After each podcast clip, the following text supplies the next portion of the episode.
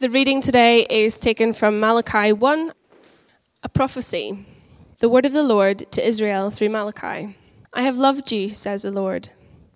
But you ask, How have you loved us? Was not Esau Jacob's brother, declares the Lord? Yet I have loved Jacob, but Esau I have hated, and I have turned his hill country into a waste land, and left his inheritance to the desert jackals. Edom may say, Though we have been crushed, we will rebuild the ruins. But this is what the Lord Almighty says They may build, but I will demolish. They will be called the wicked land, a people always under the wrath of God. You will see it with your own eyes and say, Great is the Lord, even beyond the borders of Israel.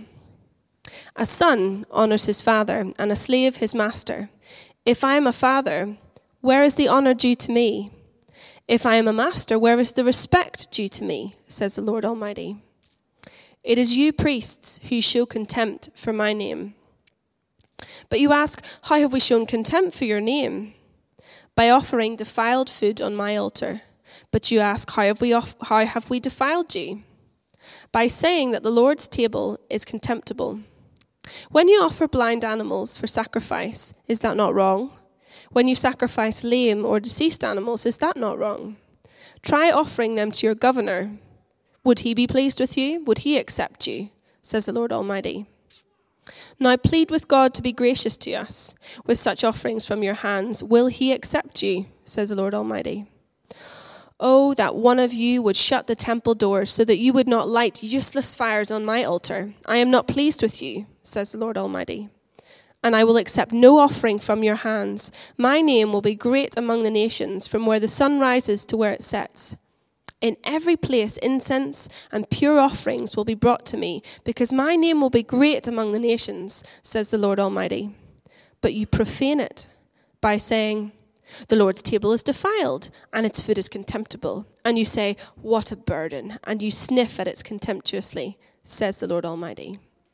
When you bring injured, lame, or diseased animals and offer them as sacrifices, should I accept them from your hands? says the Lord. Cursed is the cheat who has an acceptable meal in his flock and who vows to give it, but then sacrifices a blemished animal to the Lord.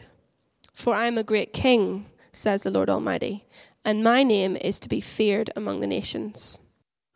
Good morning. Good to see you again. Um, if you didn't know, my family and I, we were away, we've been away for three weeks um, in Australia. So it's good to be back home and in our, with our church family again. Uh, it's good to see you all. We're uh, severely jet lagged still. We got back on Friday morning, so I think it must be about like 8, 9 p.m. for us at the moment in our body clock. But it's lovely to be here. Uh, it's good to be back. We are looking at a series in the book of Malachi. Uh, we are doing a four part series in this book. Uh, it's got four chapters, and so I'll just put up the headers here. And we're going with this big theme of wholehearted worship. That's where we're going. And I don't know if you remember uh, a few weeks ago, so Mike preached us through the vision and values of Grace Church. And I don't know if you remember what he said. It was all the point of the whole thing. Well, there was one talk and there was a, it was a picture of a triangle, and there was the pinnacle of the triangle, and the, all of the rest of the stuff we do as a church and in life ends with this one thing. Do you remember what it was? Uh, it's worship. Everything is about worship. Ultimately, uh, the whole point of the Bible, the whole point of the gospel, the whole point is that God would be worshipped and we'd be worshippers. That's what God's passionate about. And so we're looking at a four week uh, series on Malachi. So here's where we're going in the series. We got uh, the, today talk about love. Now all these, it's not mustering up our own love or faithfulness. It's what God gives to us to make us wholehearted worshippers. Love, faithfulness, treasure, and hope. That's where we're going in the coming weeks. Why Malachi? It's a challenging book, isn't it? You just read that chapter. It's a challenging chapter. It exposes half heartedness. God uh, starts digging at the roots in this chapter and starts exposing hearts. And it reminds us of what God's passion is. And it points us to a Savior. And it exposes external religion. So Malachi is a great book for us to search our hearts and see God's passion for us to be worshippers. And here's the hope that it would purify our worship. It would strengthen our love for God. It would renew us in our passion for God, and that we would be wholehearted worshippers. So that's where we're going. That's the desire. How does this happen? God has to change our hearts. It says in chapter 4, verse 6, I will turn their hearts. God's going to change our hearts. And this is the exciting thing. God's passionate, God is passionate about you being a worshiper. He is in the business of making us into worshippers, making his people into wholehearted worshippers. And uh, remember uh, a few weeks ago that message that Mike gave, he referred to Jesus' words in John chapter 4, where Jesus said, The Father seeks worshippers who worship him in spirit and in truth. So God is pursuing worshippers and he's committed to making us worshippers. This is what we're made for. And maybe you're not a believer in here today in Jesus, not a follower of Jesus, and you think, well, I'm not religious. You know, we're all religious. We all worship something. All of us are worshippers. Uh, Bill Shankly, who used to uh, manage the Liverpool Football Club, he famously is quoted as saying this. He said, Some people think football is a matter of life and death. I assure you, it's much more serious than that. wow.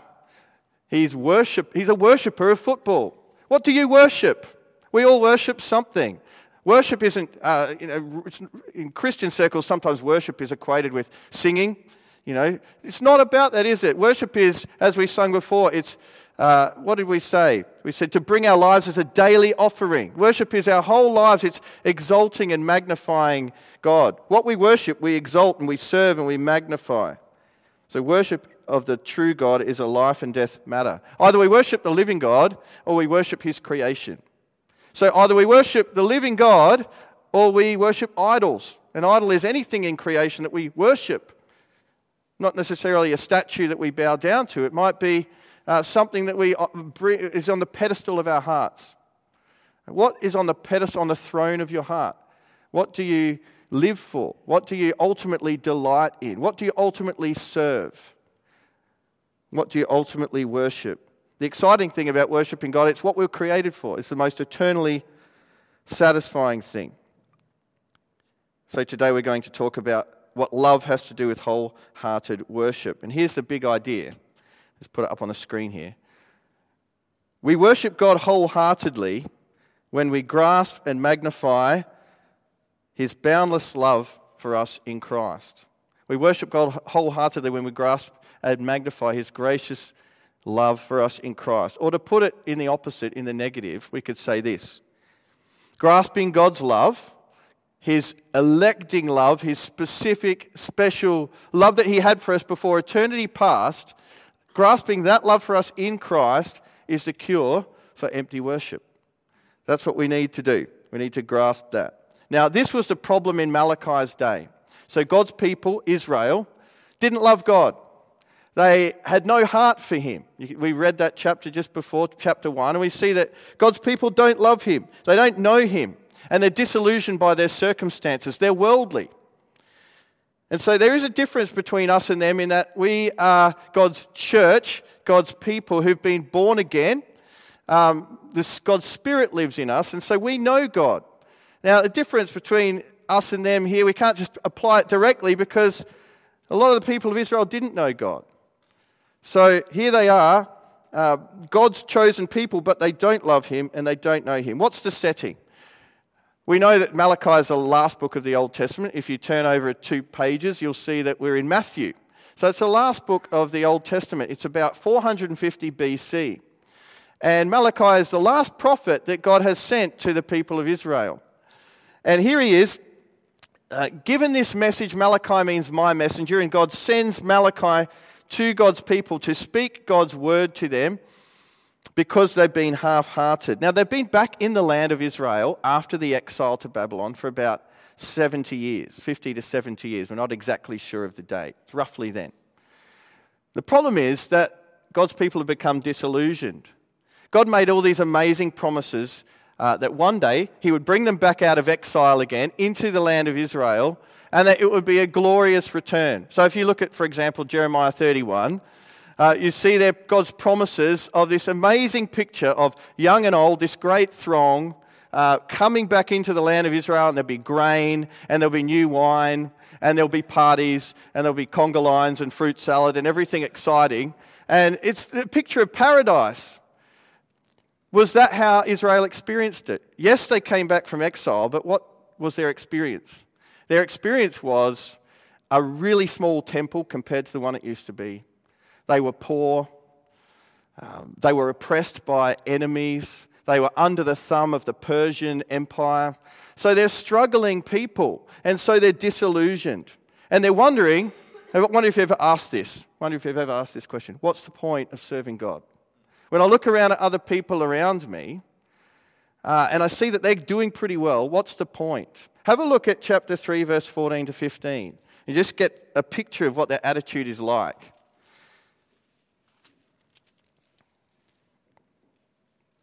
Chapter 3, verse 14 to 15. You have said, It is futile to serve God. What do we gain by carrying out his requirements and going about like mourners before the Lord Almighty.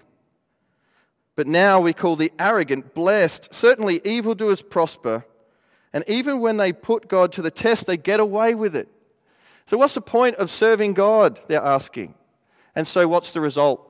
That's their attitude in their hearts, and it results in this empty worship. They're going through the motions, they've become cynical. I wonder if you have become cynical about anything. I remember this attitude I had when I was doing this um, farm work. After I finished high school, I, I did this um, farm work in the baking uh, Queensland sun and just in, in cotton chipping. So you're walking up and down these rows of cotton and with a hoe and you're just chipping out weeds. And you're doing that all day in the baking sun. And the thing you long for is the end of the row where you can have a drink of water, not cold water, warm water, in the sun. It's a horrible, monotonous job. And remember every day thinking, here we go again that attitude of, here we go again. I wonder if you can relate that to anything in your life. Maybe your work, uh, maybe government. Here we go again. Another leader we're not impressed with. Um, maybe you're cynical about the future. Maybe you're cynical about your marriage. We can be cynical about all kinds of things, but what about cynicism in your relationship with God? Can you relate to that at all? Maybe you started off excited as a Christian. Maybe you were really keen to read the Bible and to pray and to engage with Christians. Maybe that's changed. Maybe you don't feel that anymore. Maybe you uh, started off uh, serving, you served with energy, but you feel like this is thankless, not getting sort of appreciated for it. What's the point? Or maybe you've given up sharing your faith. You used to be really zealous and you haven't seen many people come to Christ, and so you feel maybe, what's the point of sharing my faith? Maybe you have given up praying because you don't see results, you don't see answers. God doesn't seem to answer my prayer. And so maybe worship for you is associated with guilt or failure. You feel like you're caught in a vicious cycle. You want to worship more, but then you feel inadequate or you feel like you're half hearted and so you feel condemned by God, and that makes you even feel more distant to Him. Maybe you can relate to those things. What do we need? Good news for you today is that God is committed to making you a wholehearted worshiper. If you come into a relationship with Christ, then God is committed. And if you don't know Jesus yet, then you can have you have this opportunity and he is he is prepared to make you into a wholehearted worshiper, but we can't do it ourselves. We can't do it ourselves. I wonder if you've seen that movie uh, with Matt Damon, Martian. And um, uh, Matt Damon is stuck on Mars, and his crew has left him. They think he's dead, and he's stuck on Mars. And he gets a piece of metal lodged in his stomach. And there's this distressing scene where Matt Damon has to put himself under an operation. He gives himself uh, anesthetic and he operates on himself to remove this thing. Now, that's all well and good, maybe, possible uh, with something in your stomach, but none of us can imagine. It's impossible to do a heart transplant on yourself, isn't it? None of us could ever do that. What we need to do is submit to the surgeon's scalpel, and we need to go. We need to let God do a heart change on us. That's the only way is to go to the Lord and receive His solution, His treatment of us. And so here's the three parts of this today, the outline, and they are one, God's passion, two, our problem, and three, God's prescription. So there we are. That's where we're headed today. Let's look at the first one God's passion. God's passion is for the pure, undefiled worship of his people. That's what he seeks. And so we see this in a number of places in chapter 1. Have a look at verse 11. You see this, verses 11 and 12, really clearly. Or just verse 11. My name will be great among the nations, from where the sun rises to where it sets. In every place, incense and pure offerings will be brought to me, because my name will be great among the nations, says the Lord Almighty. God's passionate about his worship, the worship of his name in all the nations. You, might know that picture in Revelation 5 um, where all nations of people are worshipping around the throne of God and giving him glory from every tribe. God's passionate about his name being glorified and worshipped in the nations. And then have a look at the second half of verse 14. And he says the same thing right at the end of the chapter. My name is to be feared among the nations, held in highest honor, revered. And so, multiple times in this chapter, you get God talking about my name, my honor, my fear. Why is God so passionate about the worship of his name? Maybe you're a bit skeptical and you feel like this is a, this is a petty thing about God. This is, isn't this petty that God would seek worship, that he would be hungry for worship? Isn't it vain? Um, Zlatan Ibrahimovic, who plays for Manchester United, has had a, cha- a, a, statue, I think it's about nine foot high, made of himself uh, in Sweden outside a stadium. Uh, you know, he's a great Swedish footballer. And, you know, no one really knows whether Zlatan's taking himself seriously or just having a joke. Maybe he's just having a joke. But this is what he said He said, I wanted the statue to be like me massive, powerful, magic. Wow. This is Zlatan. Now, maybe he doesn't mean it. Uh, but either way, we can't take it seriously because we know that really nobody deserves that. Now, what, what's the difference with God? Two main differences with God. One is he deserves worship. And two, we need it. That's the reasons why he's to be worshipped. One, he deserves it. And two, we need it. He doesn't need our worship. He doesn't need it, but we need it. It's for our sake uh, that we're to be worshippers. So let's look at those. First, he deserves it. God is infinitely glorious. He's the creator. So in Revelation 4, all these uh, people are worshipping around the throne and saying, You are worthy, our Lord and God, to receive glory and honor and power because you created all things. And by your will they were created and have their being. So all life comes from God, all beauty comes from Him, all meaning comes from Him. He deserves all the glory. And you can look at verse 6 and you see the kind of king that he is. He's not just a, a great, powerful king, but he's a father. And he's a good master. And he's a great king. So it's not just that he's powerful that he deserves worship, but he's good. He's loving. He's gracious. He's kind. And so he deserves worship for who he is. He also deserves worship for what he's done. Have a look at verses 2 to 4. He's loved his people. He's lavished incredible love on his people. Have a look at verse 2. I have loved you, says the Lord, but you ask, How have you loved us? So the people of Israel can't see that God loves them. They don't really get it. But God has lavished love on them. He's chosen them. It says in, back in Jeremiah 31 again, it says, I have loved you, speaking to Israel, God's people. I've loved you with an everlasting love. And in Deuteronomy 7, he said, I've chosen you as my treasured possession. This is God's love for his people, Israel. And have a look at verses 2 to 4 here. He, he says, yeah, I have loved you, says the Lord. How, you ask, How have you loved us? Was not, God's reply, was not Esau Jacob's brother, declares the Lord, yet I have loved Jacob.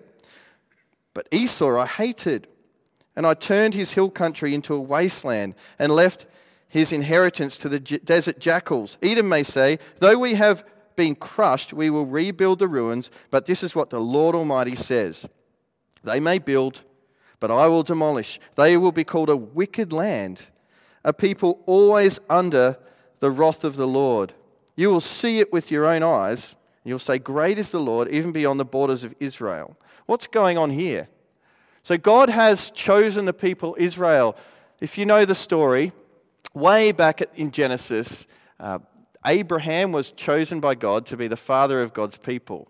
And he had a son, Isaac, who inherited that promise. And then Isaac had two sons. Who were they? Jacob and Esau. Now, Esau was the oldest, but he didn't get the promise. The promise went to the younger son, Jacob, who was called Israel.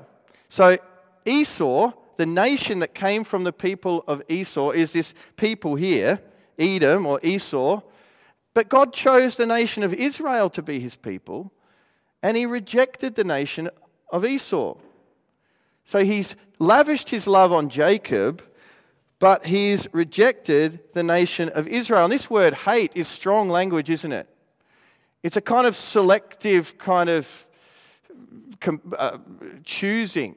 Now, if you think about uh, Jesus used this similar kind of term when he said this.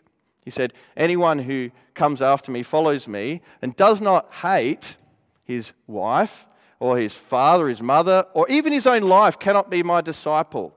Now, of course, we know the Bible says, Husbands, love your wives. We're talking about a kind of selective preference here. God's electing love for Israel and his not choosing of Esau and his descendants. Now, you might say that's unfair. But here's the thing Esau got what they deserve. Everybody deserves God's wrath. You, me, all nations of the world deserve God's wrath. If there's any unfairness, God says, uh, sorry, R.C. Sproul in a talk once, he talks, talks about God's grace being kind of a non justice. It's, it's not that it's unjust, but it goes beyond justice. God chooses to save some, He chooses to save His people, Israel. He chooses to save us. I wonder how you feel about that. God's electing love. But you know what? Israel should be amazed. What should their response be? You know, we deserve God's wrath. We deserve to be condemned. We deserve nothing but judgment. We deserve the same thing that Esau gets a people always under the wrath of the Lord. But what do they get? They get his electing love. What kind of response is appropriate for that? I can't believe God chose me. Amazing love. Thankfulness and humility and praise to God. Amazement.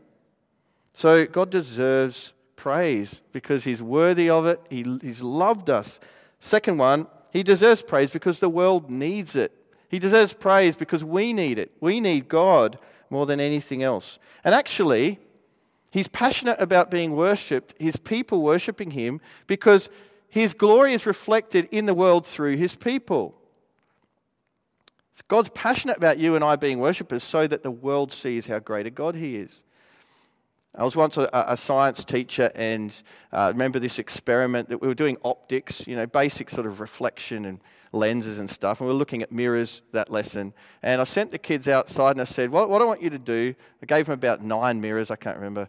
And I said, send them outside. And I said, what you've got to do is you've got to get the light of the sun, the bright afternoon sun, and I'll stand here behind the front, you know, eh, at the front of the classroom behind the desk, and you've got to somehow get it into my eyes and blind me with the light of the sun. So they went outside, and you know, five minutes later, there was eh, you know a couple of kids in front of me holding a mirror, and eventually they got me right in the eyes with the light of the sun. They took it from outside and around the building and down the corridor and into me. Now, we're to be like that in the world as God's people, to take God's glory and to reflect it in the world. Or we're to magnify God. John Piper talks about the kind of magnifying that we're to to, uh, to have in the world is not like a, a microscope magnifying, uh, which is to take something tiny and to make it look bigger. It's kind of a telescope magnifying, where we take something enormous and bring it into real perspective. Like when you see Saturn and how huge it is and amazing through a telescope, you think, wow, I didn't realize. You know, our mission is to, be, to show the world how glorious God is to magnify him. So the world needs to see it. So God's passionate about his people being worshippers because of his glory in the nations. Okay, our problem. Second point. What's our problem? Well, God's people in Malachi are doing the very opposite. The problem is they're not magnifying God, they're making him they're diminishing him. They're making him look smaller. They're actually making him look pathetic in the world. Have a look at verses 12 and 13. We see here that serving God isn't a privilege to them, it's drudgery. Verse 12 You profane my name by saying, The Lord's table is defiled, and its food is contemptible. And you say, What a burden! And you sniff at it contemptuously, says the Lord Almighty. There's three images in there burden, that God is a weight to them. He's like a slave master to them. He feels like a slave master. And the next uh, image, he says, You profane my name. We use the word profanity to talk about a curse word. If someone utters a profanity, God is a curse to them. So he's a slave master and a curse, and they're sniffing at it contemptuously. He's like a bad smell to them. Now, if something stinks in the house, you locate it and you get rid of it. You know, whether it's rotten food or sporting gear or whatever, you deal with it. They hate God, don't they? They have no love for Him. They just want to get rid of Him, they just want Him out. The problem is not that God stinks, but their hearts stink. Their hearts are full of contempt for the beautiful, almighty God. And five times this chapter, you, you see this word contempt come up. You have contempt for my name. They show this by their actions. What were they actually doing? They were bringing crippled animals for sacrifice. They were basically, you know, the, the law in the Old Testament prescribed an unblemished blemished animal, whether it be a goat or a ram, whatever the appropriate animal for the sacrifice was, they were to bring one without defect. But here they are bringing the, um, the bargain basement animals. They're just getting the cheap animals, whatever that can save them money and just get it done. And they're dishonoring God this way. And you see in verses 6 to 8, the priests are okay with this. They're not, they're not stopping it. They're not saying, sorry, I'm, we're not sacrificing this animal. They're okay with it. Now, God's passionate about those sacrifices being pure. Why? A huge reason is because he's passionate about his son. And the scriptures point to his son, the perfect sacrifice. And he's passionate about these sacrifices, pointing to a perfect sacrifice needed to take away sin. But here they are dishonoring his name by bringing rubbish sacrifices, half hearted rubbish, just going through the motions. What's God's response? He doesn't accept it. He's not pleased. He's not okay with it. Have a look at verse 8b. He gives this example, gives this picture. He says, Try offering them to your governor. Would he be pleased with you? Would he accept you? Imagine uh, uh, you're standing, uh, the Queen, Her Majesty the Queen is coming past, and you're one of those people at the front of the crowd, and people give her flowers, and you hand her a bunch of you know, rotten weeds or something like this. Now, better off not handing her anything at all, obviously. Have a look at verse 10. He says the same thing. Oh, that one of you would just shut the temple doors so that you would not light useless fires on my altar. I'm not pleased with you. Better off that the nations don't see you doing anything at all rather than bringing rubbish, bringing empty sacrifices. They're dishonoring God's name. Men, we understand this. If you've proposed to your wife, if, you or if you have a fiance or a wife, you understand this. The thing that you, the gift that you give says something about the one who receives it. I'll say that again, it's important. The gift that you give the thing that you offer says something about the one who receives it. Now, what is the function of an engagement ring? What's the point of an engagement ring? It really does nothing, does it? Doesn't accomplish anything. What's the point of it? But it actually has a really important function. What is it? It's to convey the value of your bride.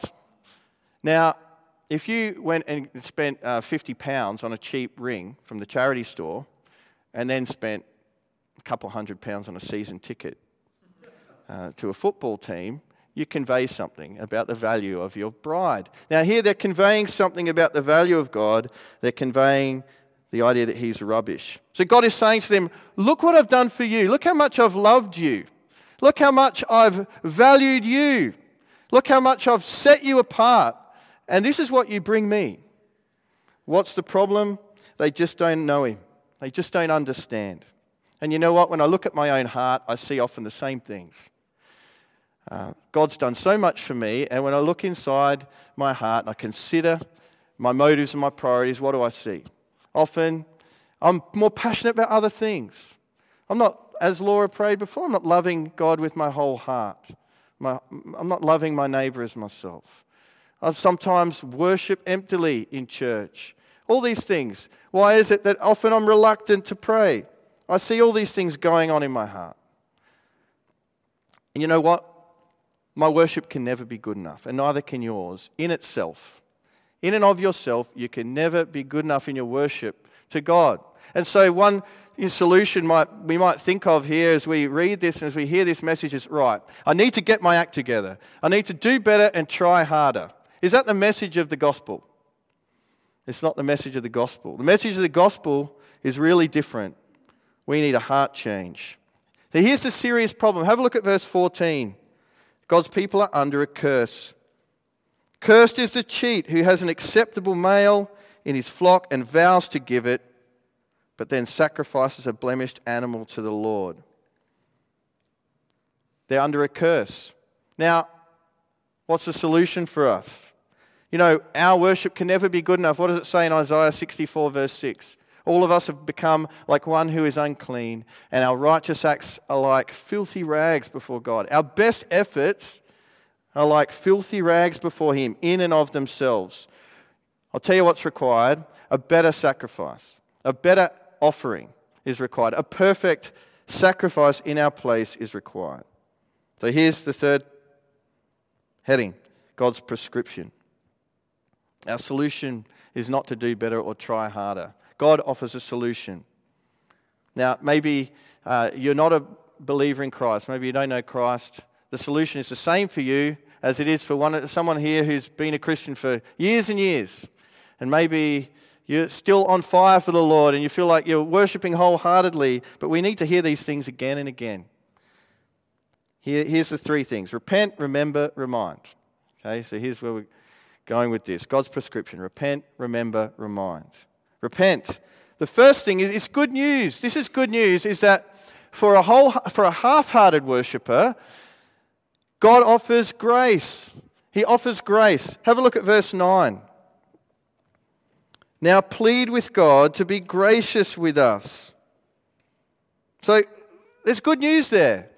God's not pleased with half hearted worship. He's not pleased with defective worship, but He offers grace. Plead with Him to forgive you and be gracious. God offers grace for the sinner. And this is one of the most important things we need to understand about the God that we believe in, the God that we love, is that He's a God who loves to save sinners. He's a friend. Jesus is a friend of sinners.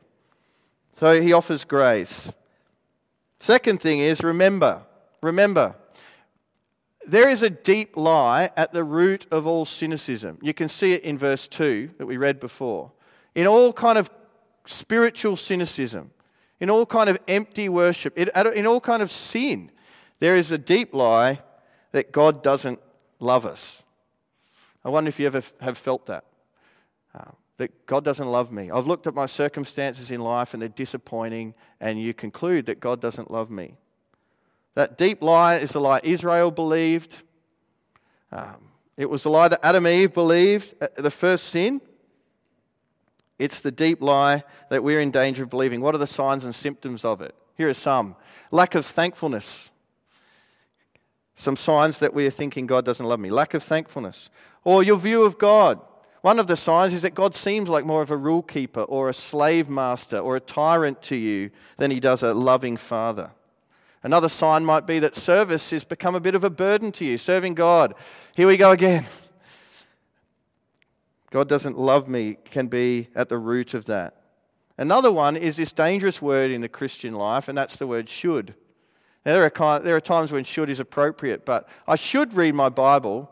There is a kind of should that's appropriate. I should because I need to, not I should because I've got to get right with God and he's not happy with me if I don't. So be careful of the word should and examine where that's coming from in your life. It's not always wrong, but maybe that can come from a view that God doesn't love you. You've got to get yourself right with him. What do we need? We need to remember the evidence. We need to remember who we are. We're God's chosen people, that He's called us. That, uh, what it says there in verses 2 to 6, that's true of us. God has loved us and chosen us. And I, I wonder if you've got an arsenal of scripture memory to counteract the lie uh, of Satan. Remember, Jesus, uh, when he was tempted, he used scripture to, to uh, deal with Satan. Now, when we're tempted to believe God doesn't love us, we've got to go back to God's promises, not our circumstances. Romans 5 8, 9. God demonstrates his own love for us in this. What? How do we know God loves us? Jesus Christ died for us. Uh, 1 John 3:16. This is how we know what love is. God sent his one and only son to die for us. 1 John 4 10 to 11. This is love. Not that we love God, but God loved us and sent his Son as an atoning sacrifice for our sins. So scripture everywhere talks about how much God loves us in his Son Christ. He's proven it. He's proven his love for you by sending his Son, Jesus Christ, into the world to die for you. Just have a turn to um, page 1218 and have a look at 2 Peter, uh, sorry, 1 Peter chapter 2, page 1218. We need to remember who we are. And we'll see here what this kind of elicits in our life.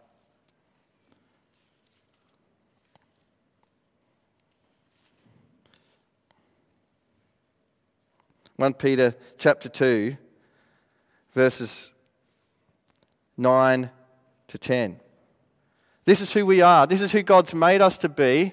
We've got to remember who we are as God's loved people. And you see what kind of response this brings about in our lives. You are a chosen people, a royal priesthood, a holy nation, God's special possession, that you may declare the praises of Him who called you out of darkness and into His wonderful light. Once you were not a people, but now you are the people of God. Once you had not received mercy, but now you have received mercy. So God has done it all to rescue you. He's loved you. He's made you his special possession. He's laid down this immense price to purchase you. Now, I, we said before, didn't we, that um, the value of the gift conveys something about the value of the recipient. What has God's, what's God's statement about how much He values you? What's the, the price He laid down for you? He laid down the value of His precious Son, His beloved Son, uh, to purchase you from sin and death. That's how much He loves you. So you're God's treasured possession, a people belonging to Him, purchased for Him. So God offered the perfect sacrifice of the perfect Lamb of God who takes away sin of the world. Um, God took the curse in His Son. His Son took the curse for us so that we wouldn't have to be cursed anymore. And we'll never be under the wrath of God. It says in 1 Thessalonians God did not appoint us to suffer wrath, but to receive salvation through our Lord Jesus Christ. So, what response does that bring about in us? Worship. That we declare the praises of Him who called us out of darkness and into His wonderful light. And have a look at verse 5 of 1 Peter 2, and you actually see how our worship becomes acceptable now. Look at the second half of chapter 5, uh, sorry, verse 5. And it says, We are a holy priesthood, a spiritual house, offering spiritual sacrifices. How are they acceptable to God? Acceptable to God through Jesus Christ. So, our, actually, our sacrifices now, if you've come to relationship with Christ, your sacrifices are acceptable through Jesus. How does that work? I wonder if you remember Jesus' baptism, uh, the story of Jesus' baptism, Matthew chapter 3, and Jesus goes into the water and he gets baptized, and the Holy Spirit descends on him. And there's a voice from heaven. What does God's voice say of Jesus? It says, This is my beloved Son, with him I am well pleased. Now, if you've come to know Jesus Christ, if you've come to put your faith in Jesus Christ, here's the good news is that you've been united with Jesus so that all that's Jesus belongs to you. And so when God looks at you, he sees his son. And he says, This is my beloved son or daughter. With this person, I'm well pleased. With you, I am well pleased. If you put your faith in Jesus, then God delights in you as he delights in his son. That's the wonder of the gospel.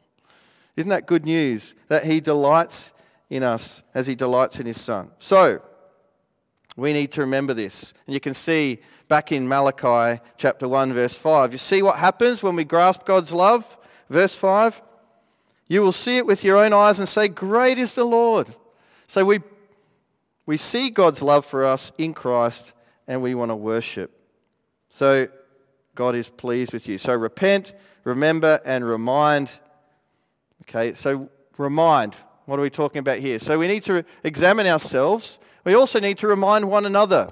We're a body who are uh, to encourage one another and exhort one another toward uh, worshipping God. So, yes, we need to look for these symptoms in ourselves, but what about when we see them in one another? We need to point those out. We need to lovingly say, Are you forgetting something about God's love for you? Maybe if we see uh, self hatred in, in one of our brothers or sisters, in one another, or we see complaining spirit or something like this, we need to lovingly point out the truth of the gospel that we're loved. God's pleased with you, He loves you. And we need to practice privilege mentality. I think it's an exercise that every day we can practice being thankful. What can you be thankful for? If you stop and think about it, the reality is we, we deserve God's eternal judgment, just like the nation of Esau. That's what we deserve. Anything beyond that is privilege for us. Anything beyond that. Uh, that leaves a whole infinite array of things we can be thankful for. But most of all, we've been adopted into God's family and forgiven. So practice privilege mentality every day. This is why it's an important exercise for us um, to give thanks before food or to give thanks for all kinds of things. Giving thanks to God in all circumstances, as the New Testament says, overflowing with thankfulness. So be a people that practice being thankful. Practice speaking about what we can be thankful for. Lastly, remind yourself of the t shirt you wear. What do I mean by that?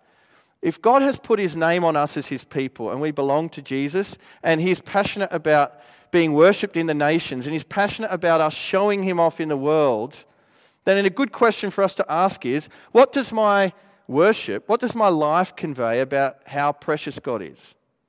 And to remember that we wear the stamp of God's people in the world, that we display God to the world. That's what we're on earth to do.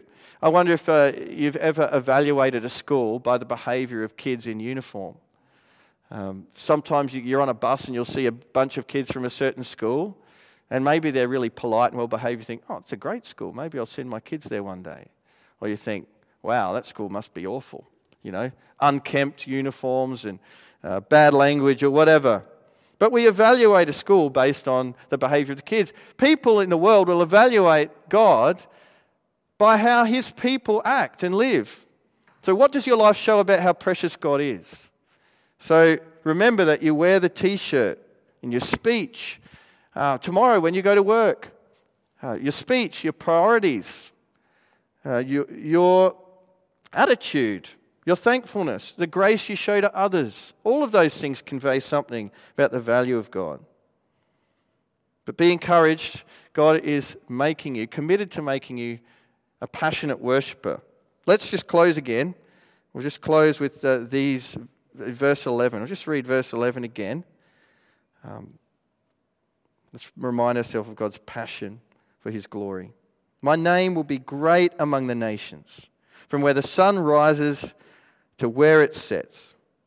In every place, incense and pure offerings will be brought to me, because my name will be great among the nations, says the Lord Almighty. Let's pray together. Heavenly Father, this uh, song that is sung in Revelation, uh, we just want to repeat that. Uh, worthy is the Lamb that was slain to receive glory and honor and power. Um, for you were slain, and with your blood you purchased people from every tribe and language and nation. Lord, you're worthy, Father, and through your Son to be worshipped forever and delighted in forever. And we know that in eternity, there will be people from every nation worshiping you. And you're so passionate about your glory because you deserve it and we need it. And so we pray that you'd make us into worshippers. Thank you that you've called us into your family, that we would be your chosen people and a holy priesthood. Pray that the nations would see from our lives and our words that you're a great God who's called us out of darkness and into your wonderful light. So, Lord, we want to love you more. Pray that you'd give us the grace to grasp your boundless love for us in Christ more, that we might be genuine worshippers of you, and that you might get the glory you deserve, that the Lamb may receive the reward of his sufferings, and nations might know what a great God you are. We pray in Jesus' name. Amen.